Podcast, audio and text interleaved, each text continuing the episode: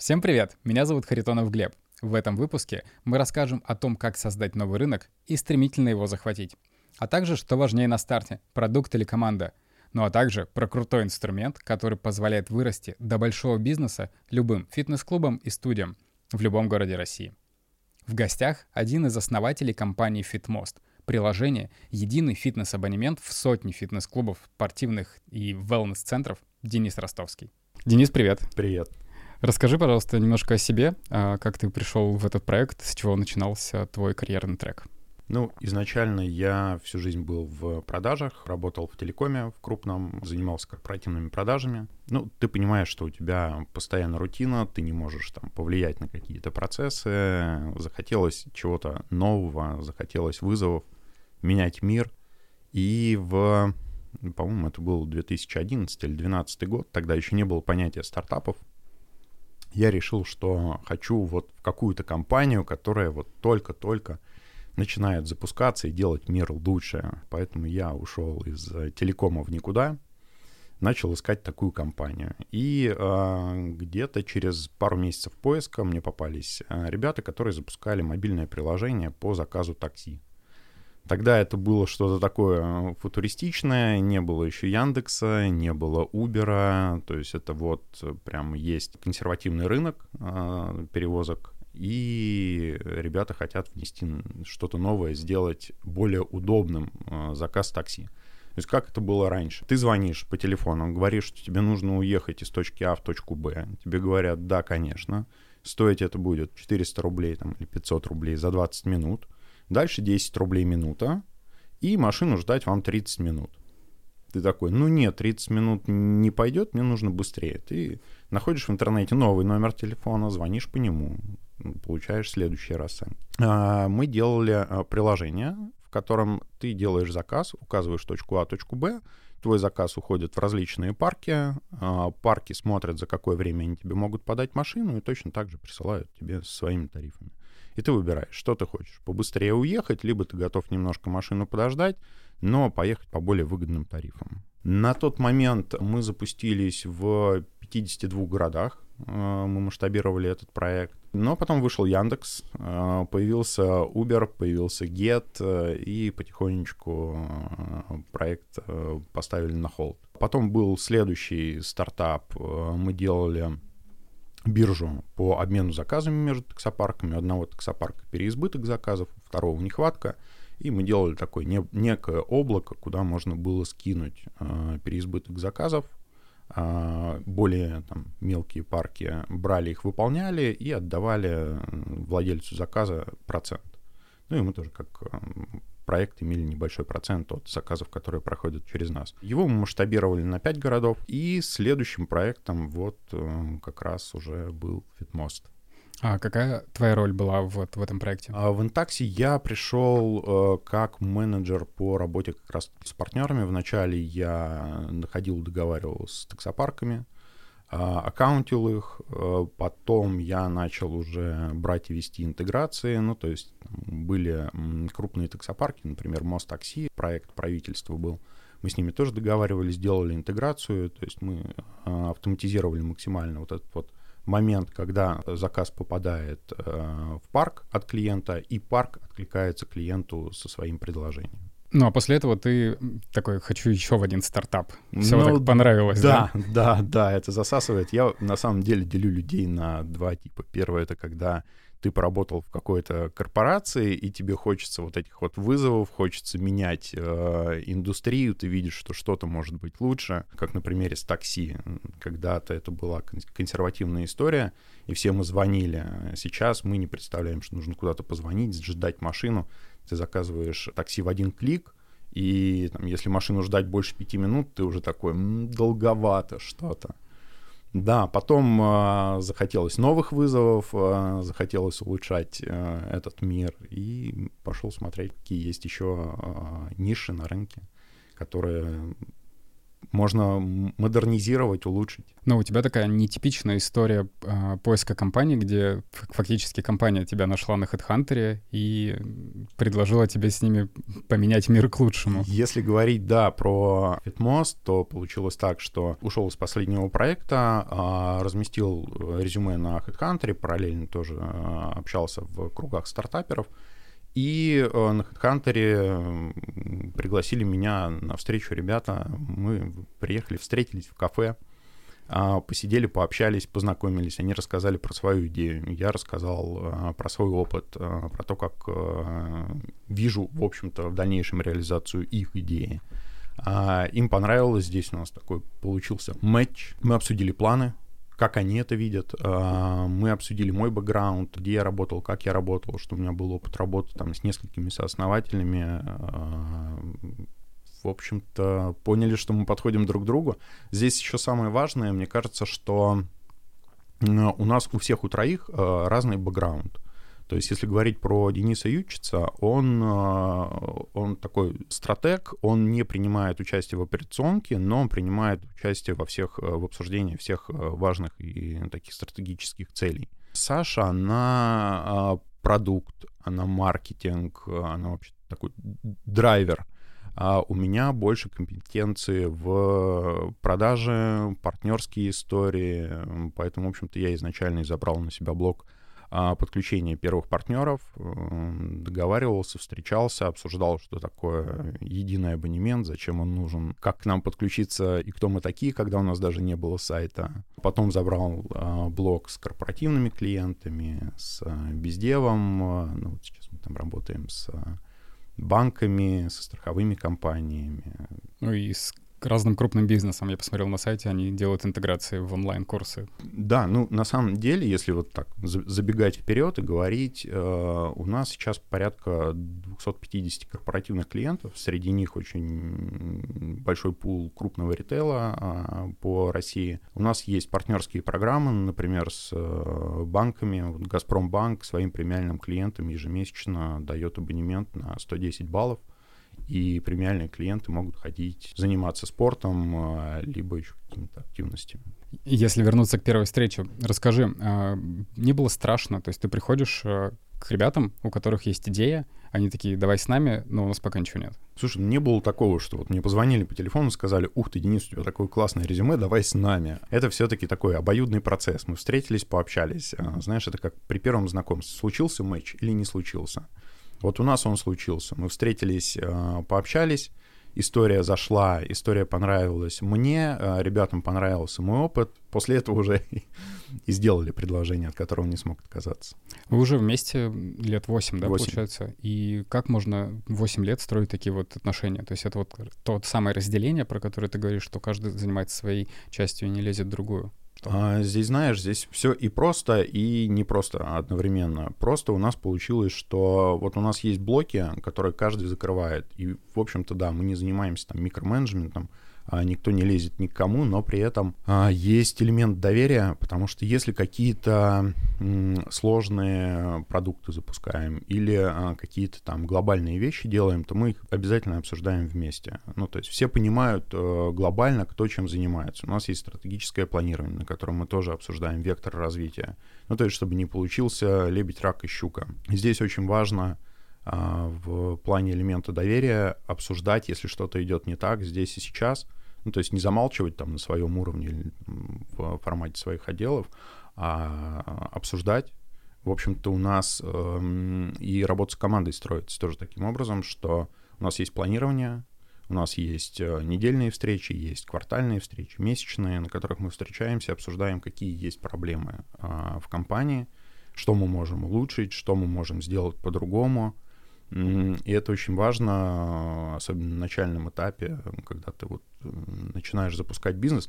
То есть это как с отношениями. Если в отношениях еще у тебя есть вариант встать и выйти, то в бизнесе вот ты с людьми всерьез и надолго, как в нашем случае, вот уже 8 лет. И Мы счастливы. Больше, чем многие браки по статистике. Если дать кому-то совет вот на тему выстраивания отношений партнерских, потому что, мне кажется, многие делают бизнес в одиночку, и не все хотят или любят делать бизнес в партнерстве, то какой бы совет ты мог дать? Ну, во-первых, обсуждать все на берегу, то есть обсуждать, кто чем вкладывается, кто вкладывается финансами, кто вкладывается временем, кто вкладывается скиллами, до какого момента кто чем вкладывается, потому что иногда стартапы запускают как там, какой-то такой параллельный бизнес, которым я буду немножко заниматься, а потом он выстреливает, нужно вкладывать больше времени и усилий, то есть чтобы не было потом недопониманий. Твоя инвестиция в стартап была фактически скиллами, то есть это важно, что многие люди, которые добились каких-то успехов в чем-то и считаются в чем-то профессионалы, они могут понимать, что их скилл теперь капитализирован, то есть он стоит каких-то определенных денег, и в твоем случае этот скилл был оценен, да? Да, на самом деле, ну, важно не то, чем ты занимался на предыдущем месте, да, а то, как ты это делал и можешь ли ты это повторить. Ну, то есть вот ты приходишь из компании, где ты, не знаю, там, торговал мороженым, в компанию, где ты будешь торговать ноутбуками, насколько ты можешь повторить свой успех на предыдущем месте, за счет чего? Ну, понятно, что есть какие-то софт-скиллы, да, когда ты обаятельный молодой человек или девушка, можешь хорошо выстроить общение, но при этом еще и бэкграунд, то есть хард-скиллы, они тоже нужны. За счет чего ты это делал? Есть ли у тебя какая-то структурность? Есть ли у тебя какая-то выстроенная модель?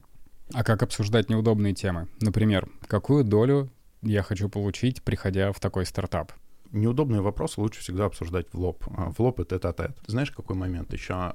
Ты, когда приходишь в стартап на позицию с вестингом, то здесь, как правило, стартап не может тебе платить твою зарплату. Ну, то есть ты классный специалист на рынке, ты приходишь в стартап, он хочет тебя схантить, но не может тебе там платить зарплату, которую ты получал где-то в корпорации до этого или в проекте до этого.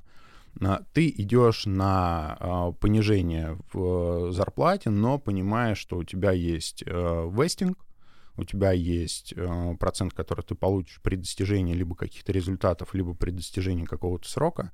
И я все-таки за то, чтобы, наверное, привязываться к результату. Это мотивирует тебя, с одной стороны, как сотрудника и партнера проекта, делать больше и невозможное.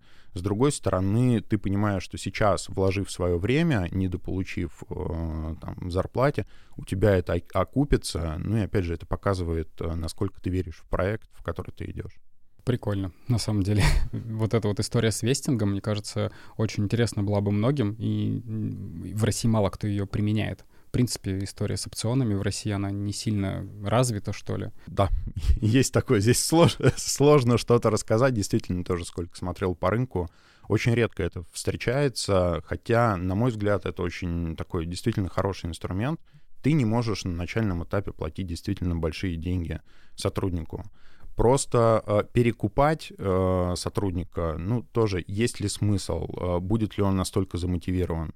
А история с вестингом — это и про мотивацию, и про долгосрок, опять же. Ну да, потому что ты вкладываешься, и ты понимаешь, что капитализация бизнеса — это твоя личная капитализация. Да. Но мне кажется, это даже связано с тем, что у нас недостаточное законодательство. То есть у нас нету таких готовых документальных процессов, где можно нормально сделать вестинг, если это не акционерное общество. У меня есть там, знакомые истории, когда ребята не доживали до вестинга, когда кто-то не получал вестинг. Просто это риск и для одной, и для другой стороны. Если ты как предприниматель вкладываешь деньги в бизнес и взял не того человека к себе в команду, то ты теряешь деньги, а человек не дорабатывает, не заинтересован, да. Здесь риски с обеих сторон. С самого начала вообще миссия FitMost, она была такой достаточно амбициозной. То есть это новый рынок, которого в России практически не существовало. Это популяризация и сделать более доступным фитнес, спорт вообще в целом. Но вначале, как я понимаю, не все понимали вашу концепцию. Ты знаешь, здесь была проблема с обеих сторон. У нас были партнеры фитнес-клуба и клиенты. Вот мы приходили к партнерам и говорили: ребят, смотрите, у нас формат единого абонемента, давайте мы разместим вас у себя на сайте, будем приводить к вам своих клиентов, которых мы находим, наши клиенты будут заниматься, мы вам будем оплачивать их тренировки. Менталитет русского человека, он всегда ищет подвох какой-то. И клубы говорили, то есть вы будете нас рекламировать, вы будете приводить к нам своих клиентов, вы будете за них платить, а подвох где? А покажите нам ваш сайт, давайте посмотрим. И ты говоришь, ну вот сайта у нас пока нет, мы вот сейчас в процессе запуска, поэтому, в общем-то, наработка там первых партнеров, она была проблематичная и болезненная. Плюс это все-таки такой рынок со своими уже устоявшимися правилами, которые сложно было менять. Никто не знал, что такое формат единого абонемента, для чего он нужен партнерам, для чего он нужен клиентам. А раньше в Яндексе запросов по формату единый фитнес-абонемент было 0. Угу. Ну, то есть вот мы вышли на рынок, когда с одной стороны про нас никто не знает, и с другой стороны про нас никто не знает. 1 марта 2016 года мы сделали официальный запуск. Везде, где могли, написали о том, что все, ребята, приходите, покупайте, есть единый фитнес-абонемент. И не произошло ничего. Ну, люди не знали, что это такое. Что за единый фитнес-абонемент, зачем он нужен. Делали посты, делали коллаборации. То есть нам еще предстоял большой путь для того, чтобы сдвинуть и рассказать людям о том, что есть такой формат. Что не обязательно привязываться к одному партнеру, ты можешь пробовать различные направления, различные клубы, выбирать, что тебе нравится. Но тогда мы запускались с другой моделью. Это не как сейчас бальные системы, когда у тебя есть определенное количество баллов, и ты ими расплачиваешься как внутренней валютой. Тогда это был формат одного абонемента безлимитного, но к одному партнеру ты мог прийти не больше 3 раз за месяц. То есть ты сходил в клуб рядом с домом 3 раза, в соседний клуб рядом с домом 3 раза, рядом с работой 3 раза. Эта модель, она была, с одной стороны, очень удобная и легко объяснимая для клиентов, потому что клиент платил фиксированную сумму 4000 рублей, 3990, и понимал, что у него есть ограничение в 3 занятия, но при этом количество занятий не ограничено. Но это было сложно с точки зрения бизнеса, потому что мы не могли подключать, например, хорошие клубы, которые хотелось бы видеть клиентам, более дорогие, скажем так. Мы были ограничены в том, что мы говорили клиентам, занимайся спортом, пробуй, пожалуйста, не надо покупать годовые абонементы, но немного. Мы же за каждый визит партнеру платим. И чем больше клиент занимается, тем меньше ваша маржинальность. Если клиент слишком активный, это плохо. Если клиент не активный, ну, значит, он, скорее всего, на следующий месяц не купит абонемент. Поэтому приходилось держать такую золотую середину. И это та модель, за счет которой у нас получилось качнуть рынок. Потом мы перешли на бальную систему, когда пользователь уже понимает, что ему хочется. Если ему хочется какую-то более дорогостоящую услугу, он платит за нее больше баллов, но при этом через нас посетить партнера все равно процентов на 20-30 выгоднее, чем сходить туда напрямую. Это, знаешь, нетипичная история. Хочу вернуться немножко в начало, потому что любой бизнес-эксперт и прочее скажет, вы посмотрите сначала, проанализируйте поиск Яндекса WordStat, посмотрите, какие слова пользуются спросом, и запускайте там, где больше запросов. Вот. Вы пошли туда, где, ну, соответственно, 0. И здесь вопрос, как вы сходу, там, за короткий очень промежуток времени, командой в 4 человека нашли 80 первых партнеров. Что вы им такого пообещали? И как было сложно это сделать? Ну, с партнерами, на самом деле, было очень сложно, потому что мы, когда запускались, нужно было держать баланс. Ну, то есть для того, чтобы у пользователя был выбор, чтобы не превратились в единый танцевальный абонемент или в единый абонемент в тренажерные залы. Мы все-таки больше хотели и до сих пор придерживаемся этой концепции, что мы даем возможность попробовать различные направления, и это больше про моностудии. Тренажерные залы, фитнес-клубы, это все у нас тоже есть, но студии йоги, студии фехтования, конный спорт, сквош, падл, то есть все направления, которые есть, все активности, которые новые, интересные, появляются сейчас в России, мы стараемся к себе подключать, и, наверное, если там говорить про московский рынок, процентов 90 таких модных бутиковых студий, они к нам подключены. На начальном этапе было сложно. Мы пробовали разные приемы. Один из действенных таких приемов — мы подключали студию Yogi X, шли к студии йоги через дорогу и говорили: ну вот смотрите, мы вашим соседям клиентов уже приводим. Почему вы отказываетесь от нового инструмента? Партнер нам ничего не платит. То есть если клиенты приходят, мы им оплачиваем это занятие. Мы сервис до загрузки. То есть мы партнеру помогаем, во-первых, с узнаваемостью. Ну, на примере, есть сетевой фитнес-клуб, чтобы никто не догадался, красный или зеленый. У них там многомиллионные бюджеты на рекламу, и они могут их вкладывать, про них все знают, узнаваемость бренда на рынке отличная, классная. Но при этом студии йоги или какому-то небольшому фитнес-клубу сложно с ними конкурировать, там, в том же Яндексе по выдаче в запросах. А есть площадка FitMost. Он получает узнаваемость бренда. То есть нашим сервисом можно пользоваться как поисковиком. Не обязательно покупать абонемент. Можно зайти на сайт, посмотреть, какие есть партнеры рядом, какие вообще интересные новые клубы где-то открылись в районе. Второй момент. Ну, возьмем студию йоги в гамаках. Вот висит в студии 10 гамаков. Студия может заполнить только 5 из них. При этом аренда помещения, зарплата тренеру, оплата электричества, оплата уборщицы, оплата администратору — это все косты, которые так и так ложатся на плечи предпринимателя. Мы же говорим, что, ребят, вот смотрите, вы продаете свои абонементы, здорово. Мы можем из своей аудитории привести к вам людей, которые готовы ходить там, раз в неделю к вам, два раза в неделю. То есть мы тем самым дозагружаем им вот эти свободные слоты, и предприниматель получает дополнительную выручку, либо минимизирует свои косты. То есть здесь у нас на самом деле очень хорошая модель. Она такая, она вин-вин.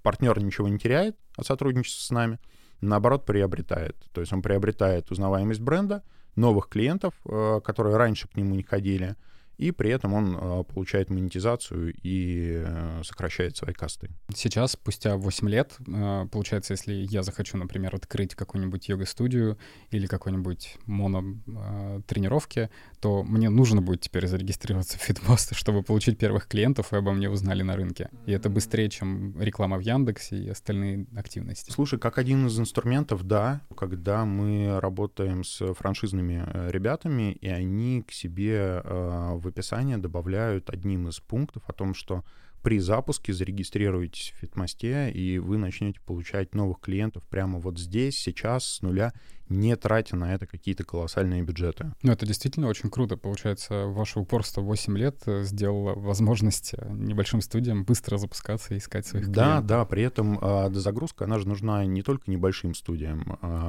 там, те же самые фитнес-клубы, когда произошли события 2022 года, горизонт планирования у клиентов очень сильно снизился, и покупать годовые абонементы сложно. Ну и сейчас тоже. Подписаться, что ты будешь проживать в каком-то районе или работать в какой-то локации и покупать годовой абонемент, ну, не каждый решится. Поэтому здесь мы даем людям такую возможность быть более гибкими, мало того, что пробовать различные направления, совмещать их, миксовать. При этом у нас сейчас абонемент в формате подписки. То есть ты включаешь подписку, у тебя ежемесячно списываются определенные суммы, начисляются баллы на счет. Захотел поставить на стоп, остановился и, не знаю, уехал в отпуск, занялся делами, потом вернулся, опять включил подписку, продолжаешь пользоваться. А как на вас повлиял ковид? Фитнес-клубы в ковид закрыли одними из первых. И вот мы, такой замечательный агрегатор всего, что связано со спортом, в одночасье стали агрегаторами ничего. А людей всех закрыли на удаленке, нельзя было выходить из дома. А мы за 3 дня сделали интеграцию с Zoom и начали предлагать онлайн-тренировки в формате лайв, то есть можно было подключиться к любимому фитнес-клубу через Zoom, через наше приложение, и посетить любимую тренировку. Ну, во-первых, это хоть какая-то активность дома, потому что нельзя было выходить на улицу. Во-вторых, мы тем самым помогали клубам тоже держаться на плаву. С одной стороны, у нас была такая миссия, да, помогать партнерам, с которыми мы сотрудничали, которые тоже закрылись, им нужно было платить за зарплату тренерам, не всем скостили аренду. То есть этот бизнес тоже переживал не лучшие времена. Плюс была наша команда, которую мы тоже хотели сохранить. Поэтому здесь было важно, что мы собрались, сделали общее совещание, обсудили ситуацию, ну, что вообще происходит на рынке, какие есть идеи. Помозгоштурмили, придумали историю с тем, что можем делать тренировки через Zoom. Через 3 дня мы эту идею реализовали, начали приглашать обычных B2C клиентов на такие тренировки и поняли, что у нас еще есть корпоративные клиенты. Часть команды мы, кто занимался продажами, работой с партнеров, переориентировали на работу с корпоративными клиентами. И этот блок у нас на самом деле очень хорошо заработал, потому что для корпоративных клиентов было важно во время пандемии тоже как-то сплотить команду, как-то с ними выходить на встречи. Вначале мы делали утренние зарядки, когда корпоративный клиент утром все открывают ноутбуки, встречаются, поприседали, поотжимались, поделали активности и дальше пошли работать. Ближе к концу пандемии запрос от корпоративных клиентов поменялись с тем, что сотрудники начали выгорать. То есть не было разграничения личное время и рабочее время, поэтому сотрудники... Ну, и ты, наверное, тоже во время пандемии получал письма по работе в 11, в 12 часов ночи, когда... Я даже их писал. Ну, вот. Все мы были немножко такими. Да, поэтому у компании поменялся запрос. Они просили, помогите нам людей отвлечь от работы. И мы начали делать вечерние разминки, заминки. В 19 часов команда подключается к Zoom, где мы делаем корпоративную тренировку, чтобы люди немножечко сместили фокус с работы на какие-то личные домашние дела. Плюс для вовлечения людей в онлайн-тренировки мы договорились с Олимпийским комитетом России. Они нам выделили олимпийских спортсменов, с которыми мы проводили онлайн-тренировки. Это была такая семейная история. В выходные мы делали особенно тренировки с детьми, куда можно было подключиться всей семьей. Ну и дети во время пандемии, это тоже с ребенком в одной квартире, когда у ребенка кипит энергия, ему нужно ее куда-то выплеснуть. Вот как раз онлайн-тренировками мы помогали родителям спасаться. История с Олимпийским комитетом очень интересная. Расскажи, ну, то есть звучит как будто, ну, такие, мы позвонили в Олимпийский комитет, давайте нам своих людей, чтобы давали тренировки. Ну, звучит очень просто, но я понимаю, что за этим, видимо, какая-то большая работа была проделана. Расскажи, как вот это может произойти у кого-нибудь? Вообще во время ковида очень важно было, ну, вот говорю, у нас один из векторов было максимальное сохранение команды.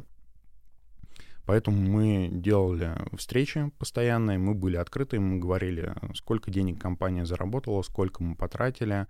То есть это вот прям максимальный уровень доверия был у всех ко всем. Команда была благодарна за то, что компания пытается их сохранить и ведет с ними честный диалог. Также и мы были очень рады, потому что компания действительно сплотилась, была куча идей, и вот одна из идей была, как нам людей еще сильнее вовлечь в онлайн-тренировки. Решили о том, что нужно взять людей, к которым хочется прийти и у них чему-то поучиться. Так возникла идея с Олимпийским комитетом. Мы действительно взяли, позвонили, написали, постучались, встретились в Zoom, пообщались. Во время пандемии все делалось очень быстро. Онлайн, зумы, все согласования. Мне кажется, отчасти это мы сейчас унаследовали после пандемии, тоже скорость принятия решения. Но с Олимпийским комитетом мы запустились, наверное, недели за 2-2.5. Все согласовали и запустили. И это дало прям сильный эффект, да? Потому что люди захотели пойти именно к каким-то именитым тренерам. Да, это дало вау-эффект, и про нас очень много писали. Мы заняли даже 3-е место после Аэрофлота и Coca-Cola по поддержке людей в пандемии. Была целая статья о том, что, да, FitMost такие молодцы, но сделано это все было действительно так вот очень быстро, на коленке. Удивительно, как кризис может поменять какие-то точки мышления так, чтобы сделать то, о чем даже в обычное время даже, наверное, вы не задумывались. Да. Ну, говорю, вот мы онлайн-тренировки запустили за 3 дня. Мы до этого даже не думали. Нигде в мире этого не было. У нас вот наш зарубежный конкурент На это ему понадобилось 1,5 месяца. Мы это сделали за 3 дня. А сейчас онлайн остался, и в какой проценте люди до сих пор занимаются онлайн? А онлайн остался. У нас есть онлайн-курсы в записи, либо лайв-тренировки, когда ты можешь подключиться к тренировке. Скорее это работает все в совокупности, ну, то есть как таковое именно вот заниматься в режиме онлайна, эта тенденция, она идет на спад. Но для корпоративных клиентов, когда ты уезжаешь в командировку, но хочешь продолжать заниматься в любимом клубе, такая возможность остается, мы ее держим. Здесь еще скорее вопрос о том, что на рынке клубы и партнеры тоже потихонечку перестают вести онлайн-тренировки, ну, потому что у них у самих это не пользуется таким большим спросом, как раньше. А как быстро растут показатели FitMost? Если говорить, например, по сравнению с прошлым годом, непростым годом. Достаточно. Да. Мы выросли на 70%. Это много. Да. Да. Но по сравнению с прошлыми годами это сильный рост или он замедлился? Это сильный рост, но вот за 2022 год у нас выручка 320 миллионов, в этом году мы целимся в 500. Ну, это очень хороший показатель для продукта, рынок, который создается, да? А какие фишки или лайфхаки вы применяете для того, чтобы продолжать вот такой быстрый рост? Важно оцифровывать процессы, не бояться общаться и состоять в различных комьюнити для того, чтобы понимать, как какие проблемы кто решает, что можно оцифровать. И третье — это инструменты. Это инструменты, с которыми ты работаешь.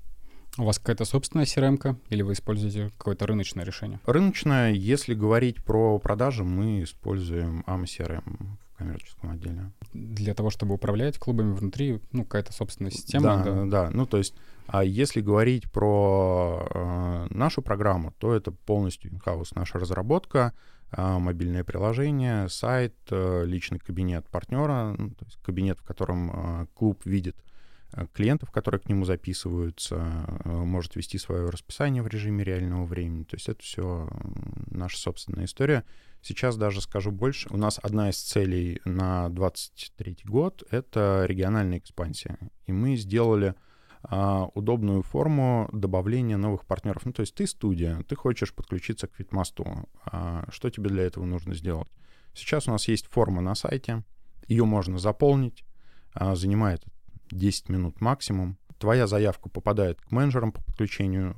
Они проверяют, насколько ты подходишь к критериям. Ты туда же можешь сам загрузить картинки, которые, фотографии студии, которые тебе нравятся, добавить описание. И если все в порядке, то за сутки мы можем запустить нового партнера, вывести его на сайт. Это появилось относительно недавно, да? Это мы запустили в 2023 году. И это такая, в принципе, история уже около self-сервис, когда ты сам себя можешь обслужить. И... Да, это наподобие как Airbnb или Booking, когда ты можешь добавить свое объявление, разместить его на сайте, просто отправив на модерацию. Ну, с таким продуктом можно кратно вырасти. А у нас это цель, да. Получается, что FitMost в региональной экспансии сейчас пока что не сильно представлен. Нет, почему? У нас 17 городов и 1700 партнеров к нам подключено. Единственное, что раньше для запуска города нам нужно было подключить 10-20 партнеров в городе для того, чтобы у клиента был выбор в формате единого абонемента, куда он может сходить. Сейчас мы работаем, ну, как я говорил, и с премиальными клиентами банков, и с корпоративными клиентами. И это очень частая история с командировками. Поэтому мы даем возможность любому клубу стать первым или единственным в своем городе. Можно подключиться к сервису FitMost, и те же самые командировочные корпоративные клиенты, либо новые студии, которые будут подключаться, можно принимать клиентов от FitMost и точно так же рекламироваться, размещаться у нас на площадке. А по твоим ощущениям, региональный фитнес-клуб от московского фитнес-клуба сильно отличается или нет? В 2022 году к нам пришло Рауес, попросили под их филиал подключить Уфу, отдельный город. Мы это сделали там за 2 недели. Добавили новых партнеров, город есть. Но это, на самом деле, очень зависит от того, насколько проникновение в самом городе фитнеса есть. К нам периодически обращаются клиенты в Москве и говорят, вот в районе Сокола у вас нет ни одного бассейна. Ну, там физически нет ни одного... Ну, не может FitMost пойти и вырыть там бассейн. Как бы мы не против, чтобы он там был. Точно так же с некоторыми городами. Клиенты приходят и говорят, запуститесь в нашем городе, там, включите. Но мы смотрим, что проникновение именно вот клубов там не так много. Поэтому мы смотрим, выбираем, какие города подключать. Сейчас еще история с тем, что ушли площадки, на которых была очень выгодная реклама, да, там всякие запрещенные в России соцсети. И составляет ли FitMost теперь конкуренцию этим платформам по рекламе фитнес-клубов и вообще студиям? У нас есть платное продвижение, то есть партнер может за сравнительно небольшие деньги появиться у нас в топе, но мы изначально помогаем с узнаваемостью, то есть вот после того, как ушли запрещенные соцсети, мы стали одними из инструментов, одними из топовых инструментов у клубов по продвижению. Ну, потому что, как я говорил в начале, нами действительно пользуются как поисковиком. Ты можешь открыть FitMost, посмотреть на карте, что есть рядом с тобой, и я там больше чем уверен, что 30% клубов ты про них, наверное, не знал, не слышал. Но это интересно, что люди, скорее всего, выбирают клубы по близости, а не по имени. То есть никто не готов ехать там на другой конец города ради... Ну, если это йога, например, условно, которая есть в каждом районе, только ради какой-то определенной... Ты знаешь, здесь, опять же, наше преимущество. Ты можешь посмотреть, что за студия йоги, сколько у них осталось свободных мест. То есть мы выступаем как такой консьерж. Ты записываешься на занятия, информация уходит в клуб, и под тебя бронируют место. И в то же самое время ты видишь, к какому преподавателю ты можешь попасть. То есть если ты идешь на массаж, то ты можешь посмотреть, хочу мужчину, массажиста, да. Если ты идешь в студии йоги, у нас был такой, что в поддержку писали и спрашивали, ребята, когда выйдет вот в этой студии вот такой вот йог из отпуска, вот такой преподаватель из отпуска, я хочу именно к нему. То есть мы здесь выступаем таким все-таки консьерж-сервисом, который не только дает возможность совмещать, но еще записываться, бронировать места, и, опять же, не нужно никуда звонить, как в истории с такси. Да-да, люди отучились от звонков в принципе, мне кажется, да, в последнее время. Мне кажется, даже в будущем продажи будут совершаться через соцсети и мессенджеры. Уже люди больше готовы коммуницировать, но, опять же, в мессенджере ты можешь отправить какую-то информацию, человек ее может прочитать потом, когда ему удобно. Да, плюс люди, часть людей воспринимает больше визуально информацию, поэтому если ты хочешь что-то донести, и у человека есть время на подумать, потому что когда ты вторгся в личное пространство, когда человеку неудобно, он тебе скорее сразу скажет «нет» и «не звоните мне больше», и ты вызовешь негатив. Расскажи немножко про инвестиции. Сколько денег вы привлекли, на что это повлияло и как это задрайвило компанию? В 2018 году мы привлекли первые инвестиции. Это был $1 миллион при оценке в 5 миллионов. И в конце 2021 года Сергей Солонин выкупил эту долю у текущего, у инвестора на тот момент. И все. На что вы потратили деньги? То есть вот $1 миллион, 2018 год, 2 года бизнесу, вы только фактически стартуете. Как это повлияло на показатели бизнеса? Масштабирование, маркетинг. В тот момент мы перешли как раз с безлимитной системы на бальную систему. При переходе, когда ты меняешь модель, ты ловишь очень много хейта. В общем, когда мы перешли на бальную систему, мы в Инстаграме словили больше 500 негативных отзывов. Да, каждый считал нужным зайти и написать, как нам и где гореть. Но где-то недели через 2-3, когда люди начали пробовать новую модель, начали писать нам аккуратно в личку уже. То есть вот когда тебя ругают публично, что вот какой ты нехороший, поменял модель, которая работала. А благодарят уже все-таки в личку. Мы смогли подключать, мы подготовились к переходу, мы подключили партнеров, которым мы могли платить уже по новой схеме больше, новые места, новые направления. Вот, например, мы запустили направление wellness, это массажи, это различные бьюти-процедуры сейчас подключили. То есть у нас получилось, что наша модель, она как ниточка, на которую мы можем нанизывать различные бусинки. То есть первым это был фитнес, студии, в которые люди ходили и занимались активным образом жизни. Следующее — это wellness-составляющая, когда ты можешь прийти и получить какой-то релакс или процедуры. Следующим — это бьюти. Ноготочки, бровки, барбершопы. И вот в перспективе мы можем нанизывать различные составляющие, чтобы FitMost стал таким лайфстайл-проектом. Когда ты хочешь провести как-то свободное время, ты открываешь приложение FitMost и можешь сходить на какие-то мастер-классы, например, лепка, рисование, еще какие-то активности. То есть у нас в перспективе как раз-таки вот еще направлений для монетизации, их очень много. То есть ваша перспектива — это выйти за пределы фитнеса и занять все свободное время человека? Ну, мы уже вышли, да, за пределы фитнеса. Видим, что это востребовано, это пользуется спросом. Ты как из продаж? Расскажи про важность нетворкинга в бизнесе. Насколько общение влияет на продажи? Вообще очень важно, на самом деле, иметь нетворк. Даже если говорить между нами партнерами, то у каждого свой нетворк. Для того, чтобы не вариться в одной тусовке, а иметь разные мнения с рынка. Очень важно общаться, встречаться. Могу рассказать историю, как, например, мы запускали AmoCRM. Мы оплатили AmoCRM, нам ее поставили, мы ее начали использовать как холодильник. Ну, то есть мы загрузили туда всю свою клиентскую базу, писали им оттуда, проводили по статусам, вроде работали все правильно, но в одном из чатов я спросил: ребята, у кого есть AmoCRM? Давайте встретимся, попьем кофе, расскажите, как вы используете. А я расскажу, ну, там, поделюсь опытом, вот я силен в таких-то, таких-то областях. Откликнулся парень, мы встретились, попили кофе, он показал, как можно что автоматизировать, какие есть преимущества у Ама, и мы тогда за неделю за счет вот этой автоматизации сделали объем работы, который делали месяц.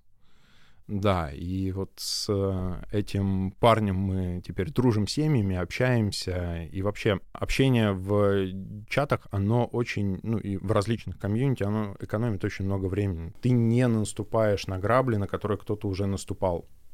То есть можно сказать, что опыт и знания проще получать из каких-то нетворкингов. Быстрее, да. И здесь, знаешь, важный момент — не бояться спрашивать. Ну, то есть все сидят и боятся, что а вот конкуренты, а вот нет ли у нас там смежных конфликтов интересов. Даже вот на примере студии йоги, которая одна на юго-западе, другая на северо-востоке. Ну, казалось бы, конкуренты, и там студии йоги. Но встретиться и поделиться опытом, у кого что работает, ну, клиенты-то не пересекаются, почему не делиться хорошим опытом? Это на самом деле большая проблема, потому что у нас будто не принято, в принципе, общаться с компаниями, которые находятся в одной и той же нише, потому что реально, а вдруг конкуренты, а вдруг прочее. Ну, люди реально не доедут даже. Ну, в этом случае люди реально не доедут. Ладно, если это там какой-то условно онлайн-бизнес, в котором у тебя могут пересекаться клиенты, но и то вы можете вместе сделать больше, потому что конкуренция, она порождает двойной рост. Конкуренты — это всегда здорово. Вот, жалко, что когда мы запускались, не было конкурентов. Конкуренты всегда помогают двигать рынок, особенно если говорить про нас, когда это новый рынок, неизвестный. Некому подсмотреть даже, как сделать, да? Да, понимаешь, так получилось, что, в общем-то, мы лидеры, мы первые запустились, приходилось импровизировать. Это очень сложно. И иногда есть история такая про вендинговые аппараты, когда стоит аппарат с Coca-Cola, он делает 100 рублей продаж, но когда рядом стоит вендинговый аппарат с Pepsi-Cola, они уже оба делают по 200 рублей продаж, потому что у людей появляется выбор, и от выбора у него уже появляется желание выбрать одно либо другое, а здесь у него да или нет, и конкуренция, она реально растит рынок. А сейчас у вас есть уже какие-то конкуренты, или это пока что до сих пор ваш только рынок? Нет, начали появляться конкуренты. Единственное, у ребят немножко другие бизнес-модели. Если мы про баллы, и ты можешь записаться на любые активности, тренажерные залы, групповые занятия и прочее, то ребята начали с тренажерных залов и они делают наподобие каршеринга, то есть поминутная оплата в тренажерном зале, когда ты приходишь и платишь за минуту, проведенную в зале. Ну, вот это другая модель, практически не пересекающаяся с вами, да? Да, другая модель. Я наблюдаю, вижу, что они тоже начинают смотреть в студийный формат, в beauty, wellness направление. Но это все-таки немножко другой бизнес, другой пласт работы, который им еще предстоит проделать. Но ты не можешь прийти на групповые занятия поминутно. Ну да, то есть им здесь немножко приходится перестраивать свою бизнес-модель для того, чтобы нас догонять. Расскажи немножко еще о своих каких-то личных целях и задачах, которые ты закрываешь с помощью этого проекта и к чему, в принципе, стремишься. Ну, смотри, если говорить про цели, которые связаны с проектом, то вот как я сказал, да, хочется, чтобы любой человек, когда думает, чем бы мне заняться на выходных или куда бы мне пойти, чтобы провести активно время, вспоминал про приложение FitMost, открывал его и искал эти активности там. Если говорить про личные, то у нас с женой есть стартап, зовут его Владислав, ему годик, и хочется вот быть для него хорошим отцом, вкладывать в него, и вот сейчас свободное время и внимание сосредоточено там. Очень здорово, классно, поздравляю. Спасибо. Расскажи какой-нибудь бизнес, который за последние 5 лет тебя прям, ну, очень впечатлил, что-то такое интересное, что происходило, и ты видел это. Ты знаешь, я не уверен, что это за последние 5 лет, хотя, может быть. Я в 2019 году продал машину и начал пользоваться каршерингом. И вот каршеринг и кикшеринг, ну, со своими проблемами и сложностями, мне кажется, очень здорово поменяли индустрию именно вот передвижения по городу, по мегаполису, когда тебе нужно куда-то срочно, там, между 2 станциями метро попасть, тебе не обязательно тратить время на то, чтобы пройти это расстояние, ты можешь взять самокат и проехать. Если тебе нужно куда-то на более длительное расстояние, элементарно мне сейчас с семьей куда-то выехать на каршеринге дешевле, чем если я это буду делать общественным транспортом. То есть это удешевляет, ускоряет перемещение в мегаполисе. Ну, ты как из индустрии шеринга. Да, не мог не заметить партнеров, коллег. Понятно. Спасибо большое за время. Спасибо тебе, что позвал. Нас можно видеть и слышать на основных площадках для подкастов. Это Apple Podcast, Яндекс.Музыка и ВКонтакте. В видеоформате подкаст «Делай бизнес быстро» доступен на YouTube, ВКонтакте и на Дзен. Не забывайте ставить оценки, подписываться на канал. Еще можно писать комментарии и подписываться на обновления. Так мы будем знать, что интересно именно вам. А искусственный интеллект, заметив ваш лайк, поднимет наш подкаст выше, чтобы его увидели те и послушали те, кто хочет начать свое дело и не может найти стартовую точку. Ну и по старинке можно рекомендовать подкаст друзьям, которые давно мечтают о старте своего бизнеса. Пока!